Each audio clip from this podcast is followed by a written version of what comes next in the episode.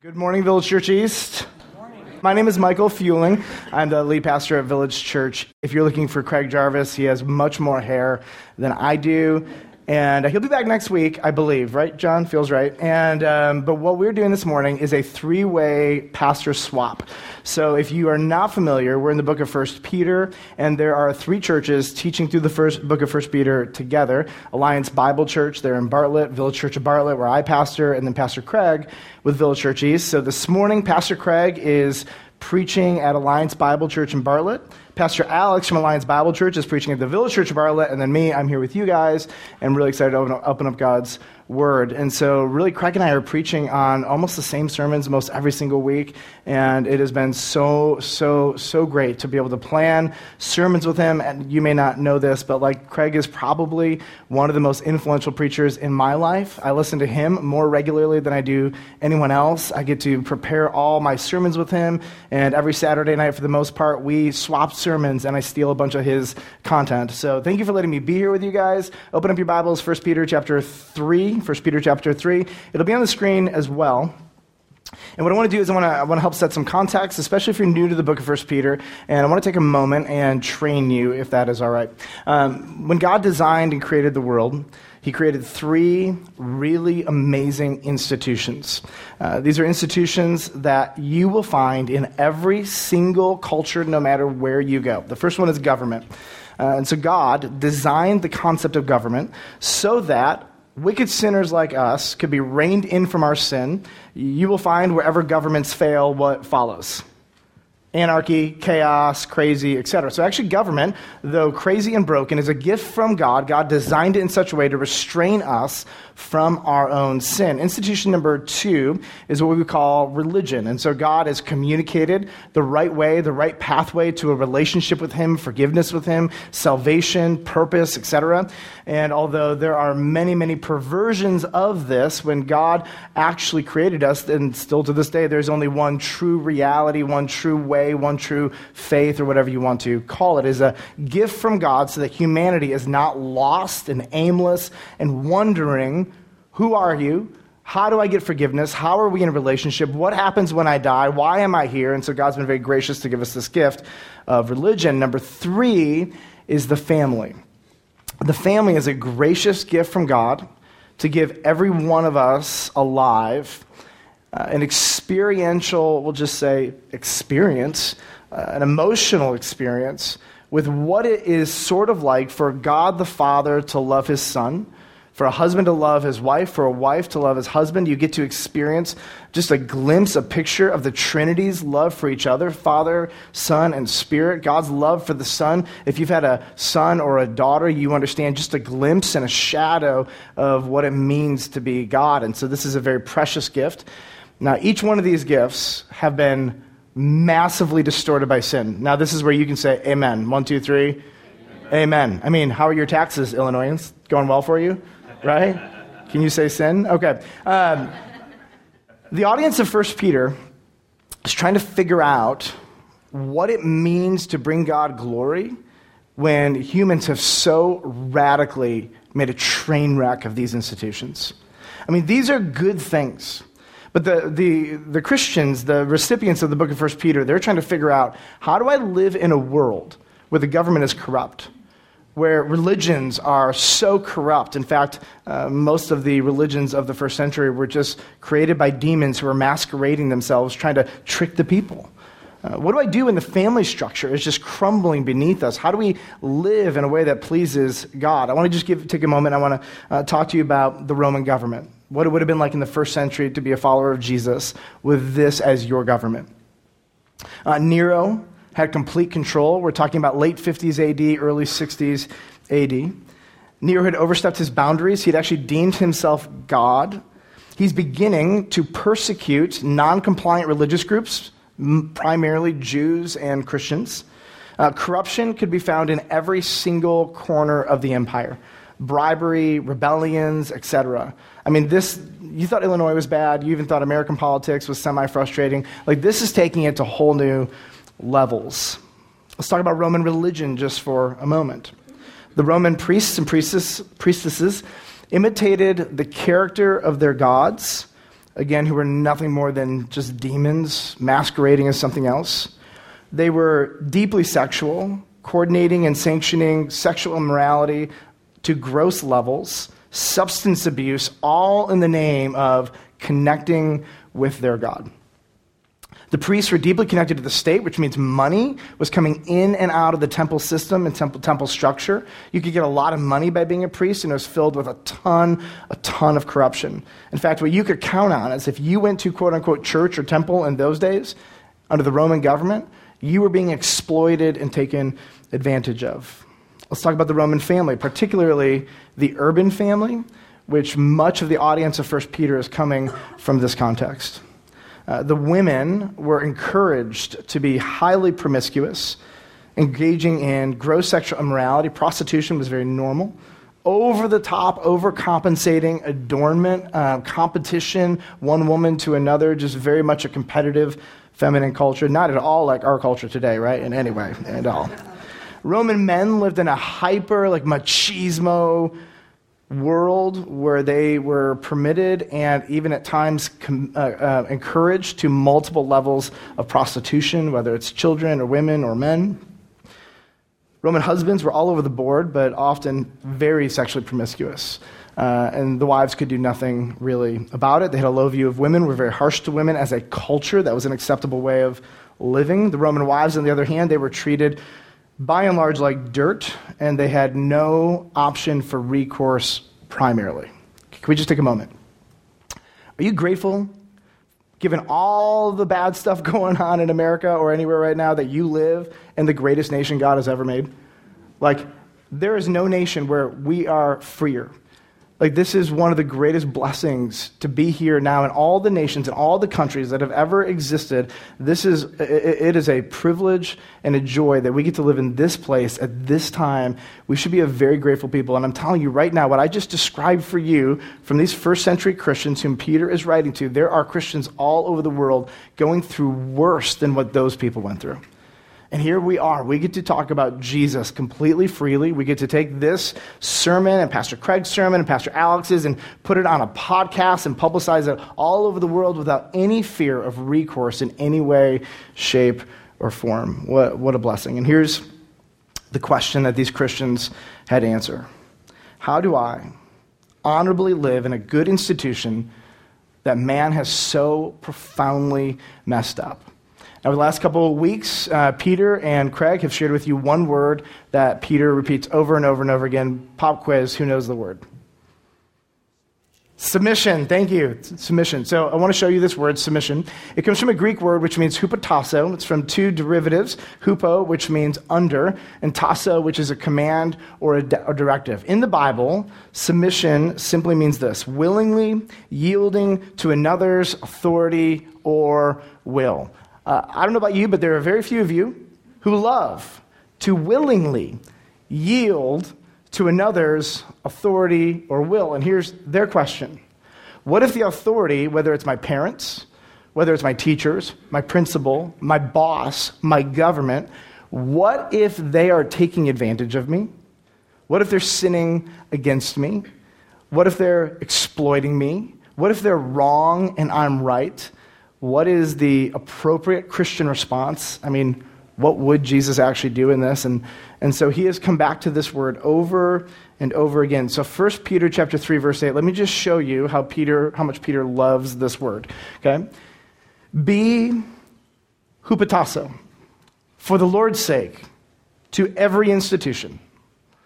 For this, hupotasso, is the will of God. Do you want to know what the will of God is for your life? Well, it starts right here, hupotasso. Whatever this is, we figure this out. If we want to follow Jesus, this is his will. Servants, be hupotasso to your masters. The best application of this would be um, those of you who have bosses, employees, be hupotasso to them. For to this, hupotasso, you have been called. Likewise, wives, be hupotasso to your own husbands. Husbands, or sorry, hupotasso, again, he says in verse, chapter 3, verse 5, hupotasso again to your own husbands. Likewise, husbands, hupotasso to your wives. This is the principle of biblical mutual submission um, one to another. And then finally, he says, all of you, Now, here's what, what Peter is assuming. Peter's assuming, uh, as he gets to this next section, that no matter what he says, what he is telling us to do is so against the grain. It's so against everything that you want to do. It's so against everything that is natural. His assumption is that you're going to try to find every reason why you shouldn't have to submit or subject or defer, you pick the word, to those who are in authority over you, and even especially, maybe even those who are your peers. And so he's going to go a little bit deeper. He's going to get really, really practical here. Now, if you are new with us, Pastor Craig, what he usually does is at the end of the sermon, he gives a couple so what's, right? This whole sermon is going to be the so what. Sound good? So there'll be no so what's at the end of the sermon. The so what's begin right now. So, so what? Number one real submission blesses. Here's what he says. Verse 8 Finally, all of you, no, ex- no exceptions. Any exceptions in this room? If you're a follower of Christ, all of you have unity of mind, sympathy, brotherly love, a tender heart, and a humble mind. Now, here's my question Why does Peter give this crew of oppressed, struggling believers these specific exhortations? So let me be honest for a moment. Like, if I'm coming to you and I'm just as a pastor from another church, and I want to look at you and I want to say, I want to just encourage you, Village Church East. Can I tell you to do a couple things that will help you in this place, in this time, in this context? Probably this wouldn't be what I tell you. Are these good things? For sure. But he's telling them these things to counteract challenges and struggles that are happening real time in their community. So, I don't know if you're familiar with this, but um, many uh, studies have been done on the divorce rate of couples who lose a child. And the most conservative studies will say that if a husband and wife lose a child, that minimally on the lowest end, the, the, the rates of divorce are about 16%. Every couple uh, who loses a child, about 16% of them, some of the studies show much, much higher numbers. I'm trying to be conservative with that number. Why? Because when there is unusual stress in a family or a community, somehow we give ourselves psychological permission to take our pain over here out on those we love the most. Do you know what I'm talking about? Like your husband comes home from a bad day of work. You didn't do it to him, but who does he take it out on? He takes it out on you, or the kids, or the dog, or the tree, or something, or the wall, right? Ladies, you understand this. Your husband gets home. Uh, it has been a very frustrating day at work. He comes home and he's like, hey, honey. And you're like, lay off me. I'm starving, right? Like, there's just like a, like, whoa, I didn't do anything to you. Kids, you understand this. You come home from a bad day at work, or bad day at work, yeah. Child labor. You come home from a bad day at school. Terrible day. Probably a lot of frustrating things happen. And who's the first person you see? Your mom or your dad. And who do you take it out on? But there's a psychological principle here that when communities, especially oppressed communities, experience ongoing and, and uh, very deep stress, uh, what they end up doing is they end up turning on one another instead of standing with one another. And intuitively, you know this. And so here's what he's saying He's saying, listen, I've got a community of oppressed, struggling people. And Peter knows the struggle is going to get worse and worse and worse as time goes on. And so he looks at them and he says this I want you to have unity of, of mind. This is a counterpunch to their tendency to blame. So I'll give you an example. Um, when you'd imagine you're in this community and, and one of your uh, best friends was killed because they found out they were a Christian. They found out they were a Christian because you said something. And here's what they say If you would have kept your mouth shut, they never would have taken her. Why didn't you fight back? You just stood there as they mocked you. Go back in there and get your job back. I mean, you can imagine when, when there is an immeasurable amount of stress, whether it's your family or your community, one of the first things we start to do is to blame other people, even if it's not even their fault. And he says, listen, you need to have unity of mind because the stress of this context is going to make you want to turn on each other. You're not even going to know you're doing it. It's just a psychological condition inside of the broken human being. Watch out. This is an encouragement to families and couples and kids and anybody who lives in a tight knit community. When things are stressed, they aren't your enemy. They're not your enemy. Sympathy. The counterpunch to sympathy is a lack of empathy. And here's what they're doing they're not really putting themselves in the shoes of other people. When things are hard and difficult, you think about who? Them or you?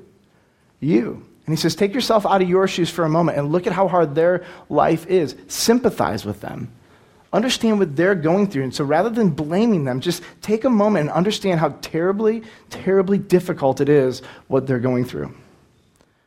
Brotherly love. This is a counterpunch to the broken relationships that are beginning to emerge in this oppressed, struggling community.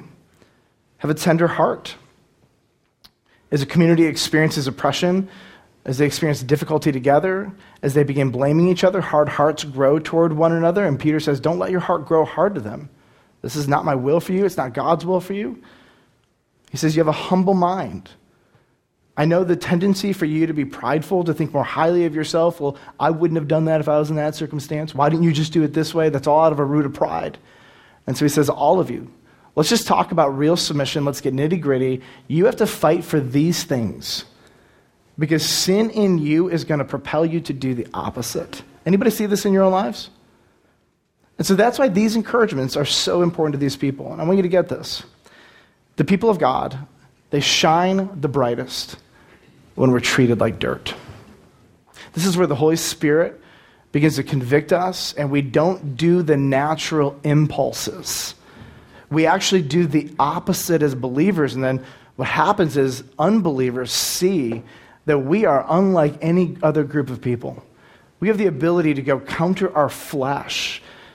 And inevitably, if you do this long enough, if you resist the flesh long enough, inevitably people are going to notice and they're going to say something because your life is so counter the impulse of everyone else. Verse 9 says this He goes on, Do not repay evil for evil, reviling for reviling. On the contrary, bless, to this you were called, that you may obtain a blessing. I want to ask you a couple questions. This is now an interactive time. If you get the answer wrong, it's 100% okay. Humor me for just a moment. What is the opposite of hatred? Love. Wonderful. Is neutrality the opposite of hatred? Love is. Okay, here, here we're going to go a little more difficult. What is the opposite of a negative 10? Positive 10, right? Right? Is zero the opposite? No. What is the opposite of evil? Good, thank you. Not neutrality, right? The opposite of reviling is not passivity, but it's blessing. I want to put this on the screen so you can just see this because I want to talk to you about this. I think it should be on there. There it is.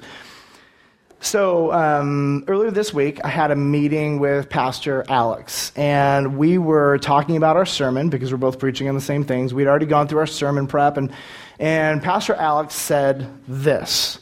And we're at lunch, and I stopped and I said, Man, that is pure gold. So I go into my phone, I go into my note, and I write this down. So um, we go off, we have our meeting, things happen. I leave the meeting, and a series of events happen where um, I was personally reviled. Now, here's the catch the person reviling me didn't know that I knew. And so I'm in a quandary because I'm wrestling through so, do I call the person up? Do I confront them? Do I give them the benefit of the doubt? I had a hunch it was happening, but unfortunately, like, you know, and so it was interesting that in this moment, I've got one note on my phone, and this is what it says. Two hours later, I'm in a circumstance, and here's what I want to do I want to call them. I'm hurt.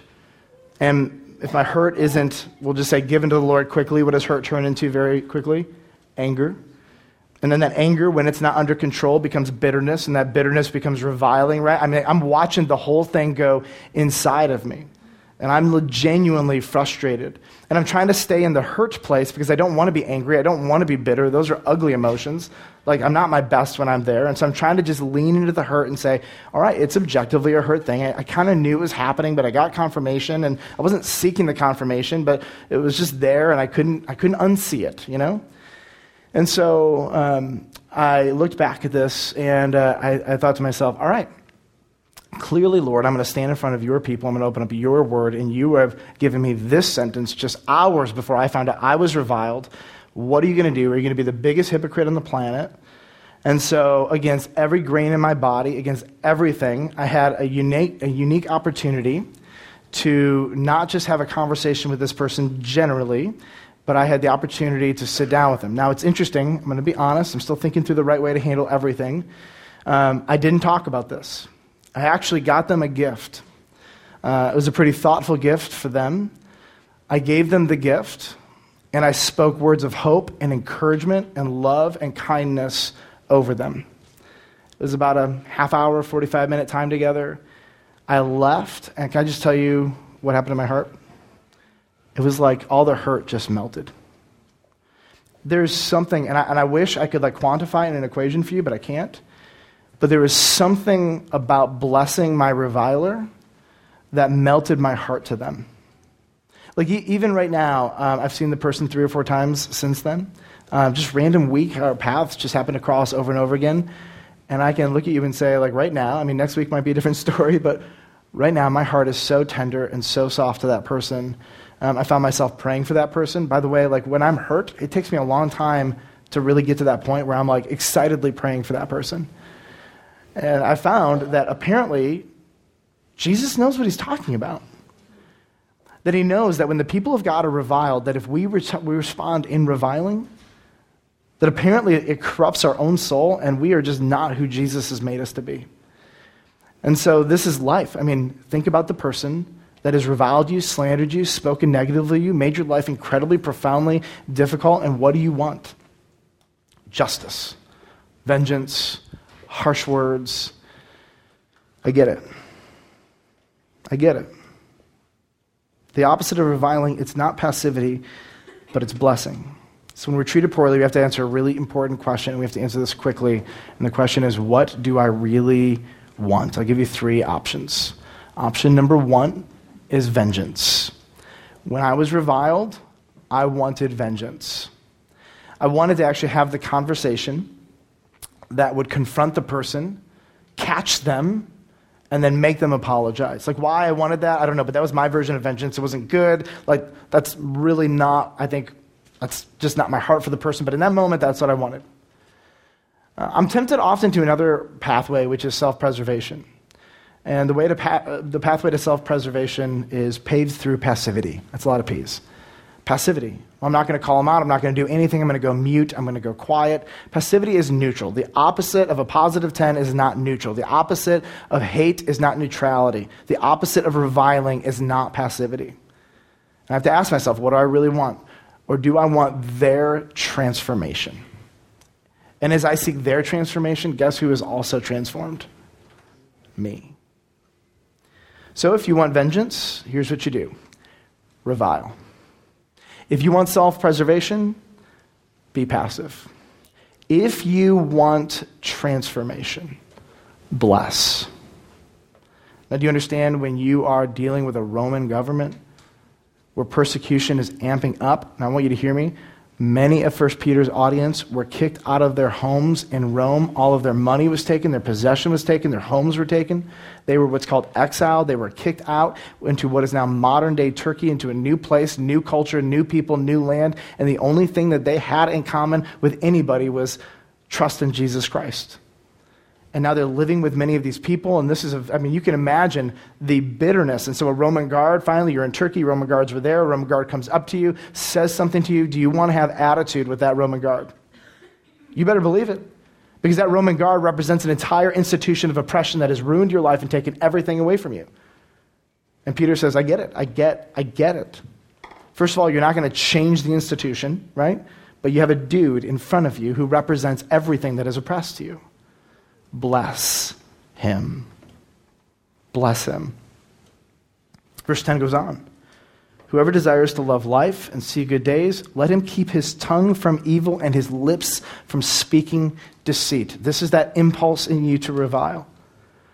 Let him turn away from evil and do good. Let him seek peace and pursue it. My wife is a professional counselor, and she taught me this really great phrase. I use it all the time. We'll sit with a couple, and of course, when you're in counseling, uh, they're there because their life is falling apart to one degree or another, most often. Uh, and we look at them and we just say, okay, what decisions have you made to get to this place? And they'll start talking about the different decisions that they've made, etc. And we just tell them this This is like probably the most frequent piece of feedback we give in counseling. Do the opposite. because if you keep doing what you're doing, you're going to keep getting what you got. Right? And, and I get it. Like, what you've been doing is the path of least resistance. It's the easiest thing for you. It's what you know, it's your habits, it's your pattern, it's natural. I get it. But if you want a different outcome, then you're going to have to do the opposite. And because this got you into bad things, the opposite is not neutrality. The opposite is actually doing something very different, the counter to it. You're spending all your money and you're a massive debt. Now it's time to spend very little money and save a lot. There are a lot of things that you can do, but here's what he's saying do the opposite. I get all the impulses in you. I get, I get these people. I get your wife drives you nuts. I get your husband is driving you crazy. I get that your kids are just driving you nuts and your parents or whatever. But I'm telling you that if, if you want transformation, reviling will never get it. Here's a little funny thing I think whenever I see kids disobey their parents, doesn't matter what age they are, if you're in high school and you're just being really mean to your mom and dad, or if you're like seven years old and you're just being sassy or whatever it is, I think to myself, that is the dumbest thing I've ever seen. Because if you really wanted freedom, if you really wanted more opportunity, if you really wanted respect, if you really wanted them to go easy on you, the pathway to that is blessing your parents and not reviling them. In fact, every time you revile, you make pathway to freedom, which is what most kids really want, longer and longer and harder and harder. It doesn't even make sense. But as a kid, I, I understood this. I was so rebellious against my parents. I gave my mom and dad so much attitude. And did it ever get me more freedom? No, it didn't. Actually, it made my relationship worse. It made me unhappier. It made me more bitter. And it's interesting. I wish somebody would have sat down with me, other than my mom and dad, when I was in like eighth grade or 10th grade or 12th grade or 22 and said, Michael, do the opposite. And if you really want transformation in them, in you, a better relationship, more life, like the pathway you're taking isn't getting you very far. And so Peter's like, listen, I get all your impulses. I see it. I'm you, right? They killed Jesus, my Savior and my God. I sat there and watched it. You don't think I want to have some words with these people? You don't think I understand? Like Peter isn't some innocent bystander who's just like, I can't relate. I mean, I'm just giving you some really good advice from, from a distance. Like if anybody is going to tell you to bless those who revile you, and have weight to their words, it's going to be Peter himself. Where did he ever get this crazy idea from? I don't know, Jesus? Look at what Jesus says. You've heard it was said an eye for an eye and a tooth for a tooth. Does that feel good, by the way? Someone punches you, what do you want to do? Punch back. But I say to you, do not resist the one who is evil. But if anyone slaps you on the right cheek, turn to him the other also. If anybody would sue you and take your tunic, let him have your cloak as well. And if anyone forces you to go one mile, go with him two miles. Real submission blesses. And this real submission is the most effective way, it's the most powerful tool that you have to see real transformation in the people around you. So, what number two? Real submission trusts. Peter goes on. For the eyes of the Lord are on the righteous. By the way, who are the righteous here? I want to just be very clear. It's not really good people. First of all, it's people who've trusted in Jesus who are practicing hupotasso, who are practicing blessing those who revile them, who are practicing submission.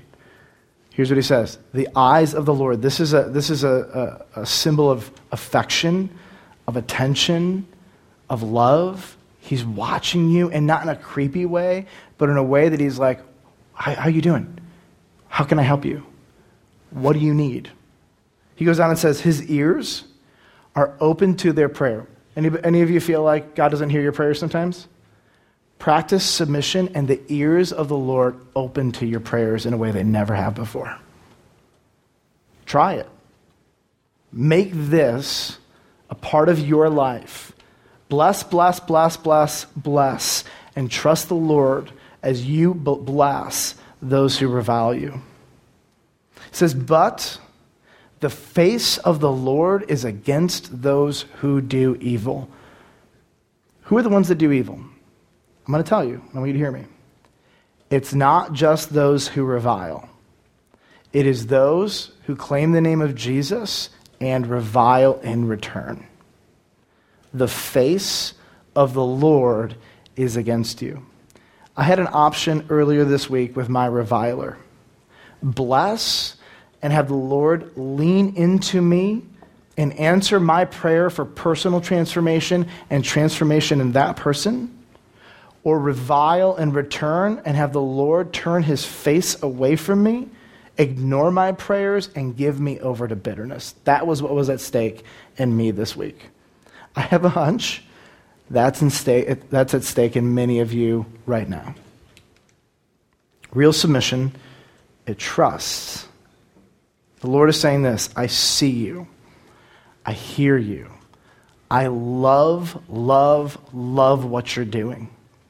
When you pray in this posture, it just makes everything in me want to give you everything you're asking for. I just want to hear you. It is precious in my sight. That's what he says earlier. This is the will of God. You were called to this, is what he says in chapter 2.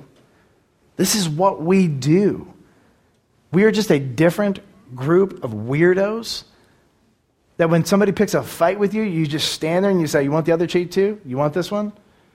And we show unbelievable power in our self control, not just for neutrality, but in for blessing.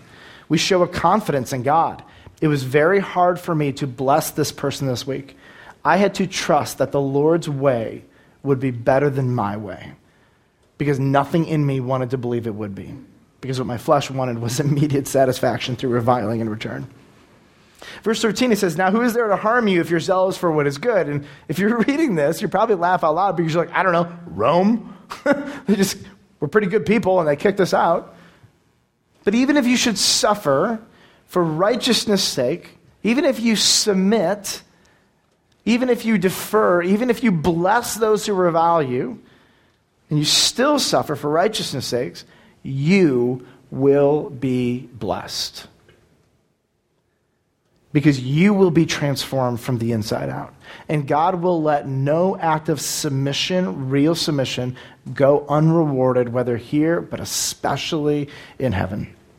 Like, I think when I get to heaven, I'm going to look back and I'm going to kick myself for every single time I took vengeance because God would have been like, here's another blessing. You just forsook it, you know?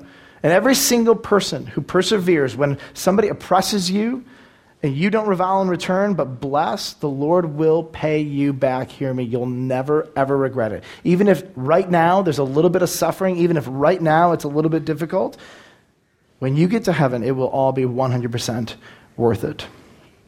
Real submission trusts Jesus' way and entrusts Jesus with the outcome. So, what number three? Real submission risks. Peter's just going to amp this up. Bless those who revile you. Trust God for the outcome. And there's going to be some risks you're just going to have to take. Here's what he says, verse 15. In your hearts, honor Christ the Lord as holy, meaning this don't be more afraid of a Roman guard or Caesar than you are Jesus Christ. I mean, he's the King of Kings, the Lord of Lords. Like, he, he snaps his fingers and he kills anybody he wants. Like, this is the guy you should be afraid of. So, in your heart, don't let your greatest fear be Nero in your heart, be the most afraid in a good way of Jesus Christ. Honor him as Lord, as holy, always being prepared to make a defense to anybody. I want to just highlight this anybody. Is there an exception here? Anyone? No. Okay, good. Who asks you for a reason for the hope that you have that is in you, yet do this, do it with gentleness and respect. Here is what Peter is expecting. Peter is expecting that when you have revilers who are reviling, oppressors who are oppressing, and you respond with blessing, inevitably or eventually they're going to look at you and say, What is wrong with you? You are so weird. Like, I make fun of you constantly, and you're not at all upset. And you're like, Yeah, I don't report to you. I report to Jesus. He'll pay me back for it. It's cool. What is, what is going on with you?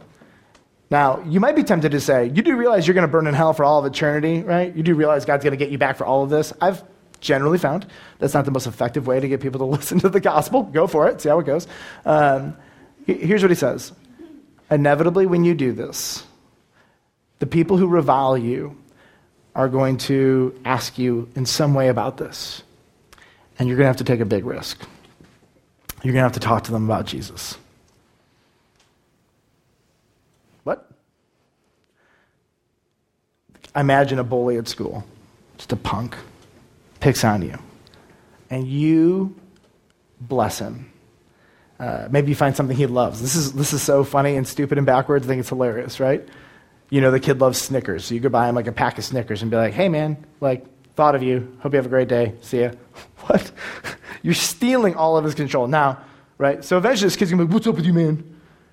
And You can be like, uh, I don't know. I just wanted to do it. No, that's not what you say. You say, dude, Jesus is my Savior. He did this. I know you're a jerk to me. I love you. He loves you. If you want to talk more, let me know. Out. right? Or something. I don't know. You got to figure out your own way to say that. But here's what he's saying I get that when you're in an oppressor, oppressee, reviler, revilee relationship, it takes a lot of guts when this comes up, when the Lord opens up this moment in this conversation for you to actually speak why you're blessing. But here, here's the deal let's work backwards. You're not going to be in the risky situation to talk about Jesus until you trust the Lord enough to bless the people that are reviling you. This all starts with the blessing, but if you're going to do that, inevitably the conversation is going to happen. So if you're there, seize the moment. Be super, super nice. Can I just talk to you guys for a minute? You make everyone else's life so difficult when you're mean. Because what you do for many people is you might be the only Christian that they know, and when you're a jerk, you make all of us look like jerks. Because oftentimes, when you know one Christian, people judge all Christians by that one. It's like if you know one Muslim and they're a terrible human, you're going to judge all Muslims by the one. This is just human nature. You meet a pastor and he treats you like dirt, you're going to be hesitant and reticent of all pastors. The human nature is that we take one bad experience and we categorize an entire group and say they all must be like that. Understand that non Christians do this, Christians do this, but the last thing we need is in these moments of your reviling is for you to be a jerk. Please don't do it because it actually will not get you anywhere. The power is not in being a jerk. Actually, the power of the gospel given with gentleness and respect is way, way, way, way, way more potent than the power of the gospel with you being a jerk as you give it. Here's a couple things that you can do. I'll give you three, very simple. You decide to bless your reviler. They ask you why. Don't talk about them. Just talk about you. Tell, tell your story. Can you just tell you my, uh, I was struggling. I was living a life that I wasn't proud of. Um, I went to Village Church East one day, and, and pastor talked about trusting Christ for forgiveness, and I did, and it was the best decision I ever made in my entire life. Resist condemnation. It's just not needed in that moment. If somebody opens that door, the gentleness and respect, tell your story. Focus on how God saved you. The Holy Spirit can draw the connection. Well, if He did it for Him, He could do it for you. Like we're tempted to make all the connections for them. Um, don't be afraid to tell them what you believe. So let me, let me explain how this works. So um, there was a, a Muslim that I was interacting with, and he and he said, So what do you believe? And I said, Can I just tell you like my story? And he said, Yeah. I said, I grew up in a world where um, I would learned that good people go to heaven. And they even taught this in the name of Jesus in the Bible, but the more I read the Bible, I was like, oh, that's so not true. And, and um, it became clear to me that what the Bible told was a different story, and the story was true. And so I believed that Jesus Christ was God and that he died on the cross for my sins. Um, I read the Bible and I learned that Salvation isn't for good people, it's for people who ask for forgiveness. Um, I learned that when I read the Bible that um, Jesus died on the cross for my sins and he rose again from the dead. I learned that anybody who trusts in Christ can have forgiveness of sins. Do you see the difference in telling my story? That there's actually, we've just found more responsiveness in this culture, in this time, as you tell your story, because in a culture of, we'll just say, like, I don't want to be a bigot, they're afraid to like speak negatively against your story. Where people are going to get the most upset with you is you start pointing the finger at them. That's where things get really intense. Start with your story. Tell the story about how God saved you. Tell the story about how you believed in the gospel. And then let's see where the conversation goes. And if they say, is, Do I need to believe that to be saved? And your answer is yes. God offers it to anybody who would trust in Christ. Focus on the love of Christ for you, focus on the forgiveness of sins. You don't have to be prepared with the best gospel presentation in the world. You don't have to put them on the spot. Tell your story, and in your story, the gospel will be apparently present. He says in verse 16, having a good conscience. The only way to have a good conscience is to be hupotasso when you're reviled. Here's what he says Have a good conscience, so that when you're slandered or reviled, those who revile your good behavior in Christ, they might be put to shame. For it's better to suffer for doing good than it should be God's will, if that should be God's will, then for doing evil. Hupotasso, bless, bless. Reviled, bless. Reviled, bless. All right, we're going to shift gears. Because what Peter does, which is wonderful, is Peter draws our attention to Jesus. Because who did hupotasso perfectly? Jesus did. All, I mean, his entire life and ministry was hupotasso, submission, deference, to the point where he willingly went to the cross and let Romans kill him. That's how, uh, that's how much he lived this. So here's what Peter does Peter begins to. Um, uh, encourage them with Jesus, but then he says some really, really weird things that if I don't talk about them, you're going to be like, what was that? So here's what I want to do. We're going to, we're to end this sermon, and I'm going to go through this last part, and uh, I want to answer three questions um, that Peter brings up that you're going to be asking if, you know, you'll see. He says this For Christ, verse 18, also suffered once for sins, the righteous for the unrighteous. Do you see that? The one reviled blesses the unrighteous for the righteous, that he might bring us to God, being put to death in the flesh, but made alive in the spirit, in which he went and proclaimed to the spirits in prison. Anybody know who the spirits in prison are? like, what a weird phrase just to drop, right? And so I could just read through this, but you're going to go to your community groups and you're going to be like, what? A, like, there's all these strange phrases in here. There, there are actually a couple options for the spirits in prison. One, um, some people have surmised that it's Old Testament saints. It's not the right answer, by the way. Uh, number two are demons in general. So that the idea is that he went um, to hell or wherever the demons were at this time, and he proclaimed a message of victory to them.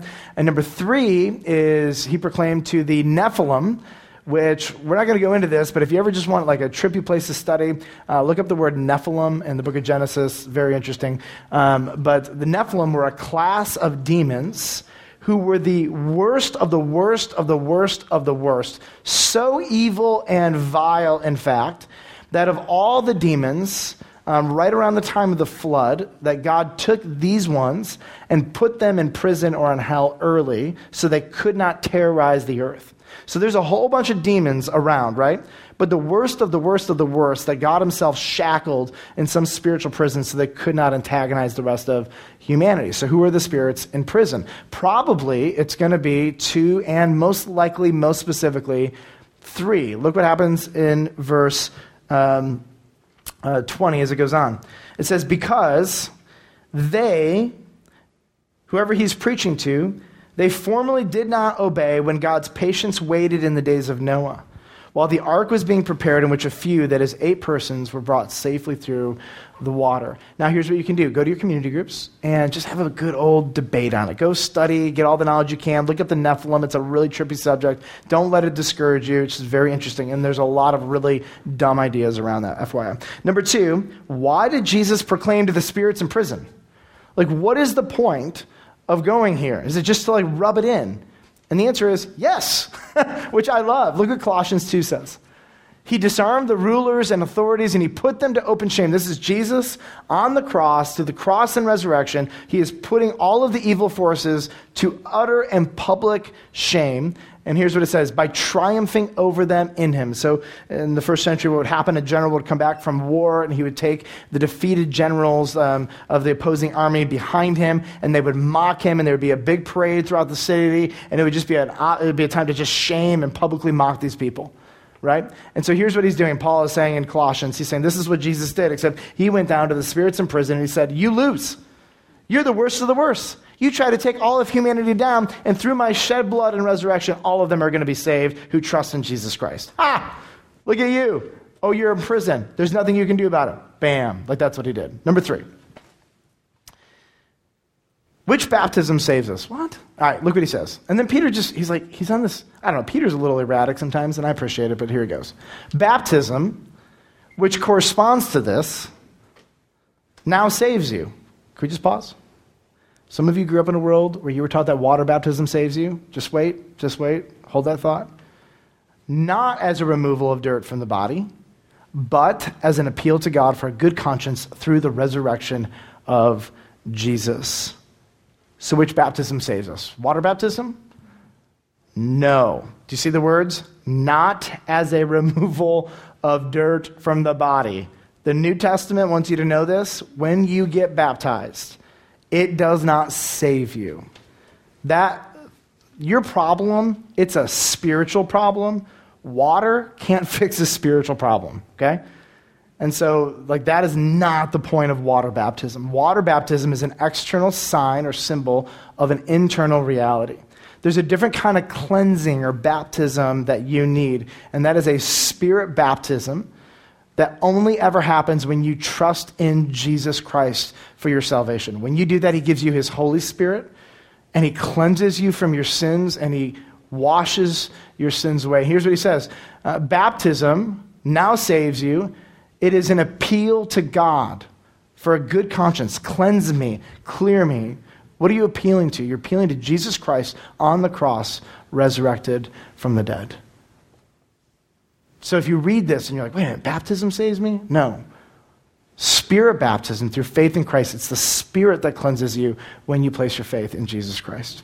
And here's how it ends Jesus, who has gone into heaven and is at the right hand of God, with angels, authorities, and powers having been hupotasso to him. Who, who is this Jesus to demand that we trust him and him alone for salvation? Well, if you talk to the greatest forces, the most evil, powerful forces of this world, even they hupotasso ultimately to Jesus. There is none greater, there's none bigger, there is none stronger. And so, in your life, when you die, there will only be one judge and God to face, and that is going to be Jesus Christ because there is none greater than him. None greater. And so, the application for all the Christians is very simple bless, bless, bless, bless those who revile you. There is power, transformational power for you and for them in this. And then for any of Peter's audience who are listening to this and they have yet to trust in Christ, he would say, Listen, there is no one more powerful. You must be made right with God through faith in Jesus Christ. You must be. And so I want to just take a moment with each of you here. And if you have trusted in Jesus Christ for the forgiveness of your sins, you know that. You've made that decision. You've received the Holy Spirit. You are not perfect. You struggle, but the Spirit is in you and He's challenging you and, and, and, and encouraging you and convicting you. But I want to ask the rest of you this question Have I personally trusted in Jesus for the forgiveness of my sins? Have I personally made the decision to trust Jesus for the forgiveness of my sins? Let me tell you what happens in church. You're a third generation Christian, your mom went to church, your grandma went to church, your great grandma went to church, you're a pretty good person comparatively to other people, and you conclude this I call myself a Christian. God loves everybody. My parents are Christians. I'm going to be fine. And I have good news for you. That's not the way it works. Every individual must come before God on his or her own terms and make a personal decision to place their faith in Jesus Christ. Everyone. No one can do that for you. You must make the decision to come to Jesus and trust in him for you. You can't go get baptized and have water baptism cleanse your sins. Your grandma's faith cannot cleanse your sins. Your faith in Jesus Christ, crucified for your sins and resurrected, is the only way you will ever, ever have forgiveness of sins. So I want to just ask you a question. Would you today if you have never trusted in Christ, would you do that? You do not have to raise your hand. I'm not going to have an altar call. I'm not going to make you stand up. Go before the Lord right now, if you never have. Tell him you trust him. Ask him to forgive you of your sins. Ask him to save you. There's no secret formula. The Lord knows faith, and it comes out in so many different words, but He knows it when He sees it. And if you want to trust in Christ, here's what I ask you to do talk to Him, ask Him to save you, ask Him to forgive you. And then my ask is very simple Would you come let myself, or Brent, or John, or one of the leaders at the church, or Chris, or Megan, or one of the musicians, would you just come up to us and say, I made a decision today for the first time to trust in Jesus Christ? And we would love to pray with you. We'd love to encourage you. We'd love to bless you. We'd love to help you take a next step. Mostly, we want to celebrate with you today that today might be the first day of eternity being saved through faith in Jesus Christ. So, what I want to do right now is I want to pray for you. And, uh, and then, uh, as I'm done here, uh, Chris is going to come up and he's going to lead us in communion. Let's pray together. Father, we love you, and I want to just say thank you for Jesus. Humanity has tried to get to heaven by being good. We've tried to get to heaven by building towers. We've tried to get to heaven by building false religions and perverting everything, but our sin just always catches up with us. You are good and you are holy and you are perfect. You are also loving, and you have given every one of us in this room a lifeboat, an ark Thank you for giving us Jesus that we can get in the boat and be saved from hell, from our own sins.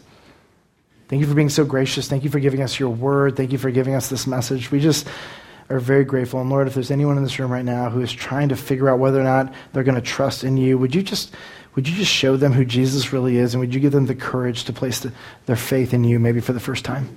Would you also give them the courage to, to say something to somebody? But when we get to heaven, we're going to look back on this life and all the suffering and the reviling and the oppression, and we are going to be so grateful for knowing you, for your Holy Spirit, and for your help. And Lord, one day we're going to get to heaven and we're going to see that it has all been worth it to honor and to serve and to live for Jesus Christ, no matter what the cost is here. So, God, we love you. We're grateful now as we come to this communion table. Would you well up gratitude inside of us in Jesus' name? Amen. Amen.